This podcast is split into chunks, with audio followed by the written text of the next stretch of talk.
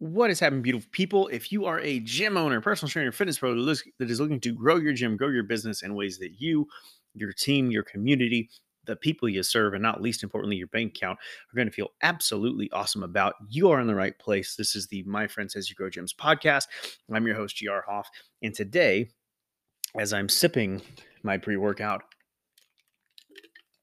we get to talk about the pre workout method and why you should apply uh, the the concept of pre workout to every aspect of your life. Now, um, I don't know about you. Uh, this may be a guilty admission as a um, at least someone in the fitness uh, industry at this point who owns gyms. I haven't uh, uh truthfully coached sessions um, for years since I moved away from my uh, my first facility, but um, I still own gyms. Don't hate me for it, right? We still do the exact thing we're coaching people to do every day. Uh, that said, um, I, as a whether you want to consider me a fitness pro or not, um, have absolutely struggled with my own uh, personal fitness off and on, um, really ever since the old athletic career uh, came to an end. Um, in particular, have struggled with it since um, kids and growing businesses and scaling and all these different fun things that, um, that, that sort of get added to our plates as things progress and uh, as life goes on. and uh, one of the things that I that I noticed that um, always kind of gets me back into the groove of working working out, and I've had another string where I've been very very consistent for a good period of time here, is uh, drinking pre workouts. And I used to be the um, the angry trainer who, oh, you know, pre workouts are they're all bullshit. They're uh, they're oh, all these stimulants and everything else and they're bad for you. You don't need them to have success and and you know it's all marketing BS and and what have you. Um, again, as I take another sip, and the reality is whether or not the um, ingredients in the pre workout have any demonstrable effect on performance or gains over time or recovery or whatever it is, um, that is minuscule. It is a complete non-factor in comparison to the idea that hey if i look forward to having a tasty pre-workout like that is going to like i'm not just going to take that and not go to the gym.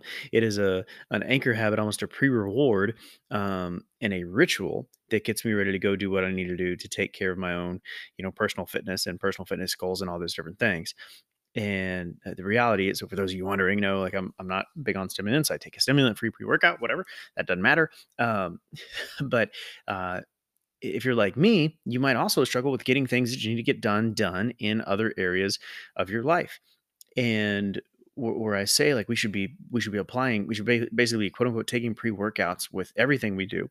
Um, I'm, I'm not talking about taking a you know you know upping it to three scoops for every aspect of our lives. What I'm talking about is coming up with a ritual that gets you in the zone for whatever sort of identity you need to take on for that next period of time. So when I take my pre workout, like I need to get into the zone of eh, you know enjoying my fitness having a productive time at the gym for the next x period of time right whatever whatever uh, time period that workout is and it gets me in the mindset and it gets me ready it's a ritual it, it, I get excited to like I like when I like the my pre workout tastes. I like taking it, and so then then I'm going to go to the gym.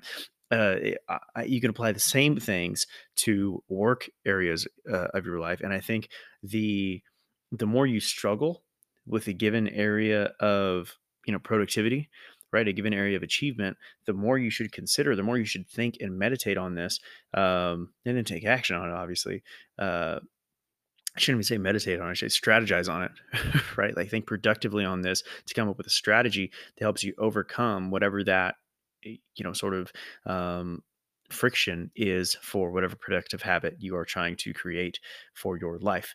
And so, you know, for me at this point, do I need the pre-workout to go to the gym? Like, no, it's it's kind of become a habit for me again. Um, I keep doing it because I like it, and sometimes it makes you feel better.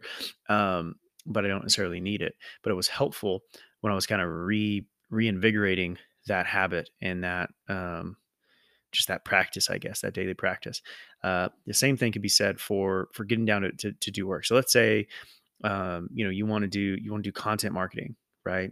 and you've got to put your writer hat on and you know write follow-up emails or write social media posts or whatever it is or come up with a podcast right do a podcast then it can be helpful to kind of take on some sort of ritual um, or or trinket or alter ego that puts you in the headspace of whatever kind of the the per, whoever the person uh, you need to be is for that particular task right? So for me working out like i need to be an athlete. I need to be ready to grind. I need to be ready to produce in the um uh, i get in the presence right of you know physical pain and burn that is like not necessary for my life and health but like hey i want to lift weights and have fun and so i need to be i need to be a different identity than sort of every day walking around talking about marketing gr right? And it's the same thing with um, maybe writing or maybe it's sales or, or whatever it is um, like if i need to be in content production mode if i'm putting together trainings for our members or um, again putting together things like this or writing out uh, content etc then like that's a that's a different mindset that i need to be in. And so for me at different times um, it's been you could do anything from hey i'm going to have this ritual where i uh, i put on uh, i put an app on my phone that blocks other that, that blocks any possible distractions. I've used off time uh, as an android app in the past um, so i know when that goes down it's almost like the pre-workout in that man it, it's kind of going to be annoying if i don't um, and so in the in the context of off time uh, you have to jump through hoops to basically unlock your phone and unlock those time sucky type apps and so man it's just it's going to be more annoying to get back to actually do that than it would be to just do the work. So let's just do the work. Um, it could be, you know, the concept of a thinking hat is is a little bit of a joke, but like if that's if there's something that you can do that puts you in the state of whatever it is that you need to be to be taking on then use it. Utilize that as a strategy. Maybe it is a snack. Maybe it is a uh, you know you, you could use scent. So um, you know you could you could use uh, uh what are they called? Boom boom uh, sticks. You could use a, a candle. Like if there's something that gets you in the mood for given things um, and you're like hey when this is on it's work mode or when you know okay i set this timer it's work mode when i um, when I wear this hat or put on these glasses or whatever it is, it's work mode.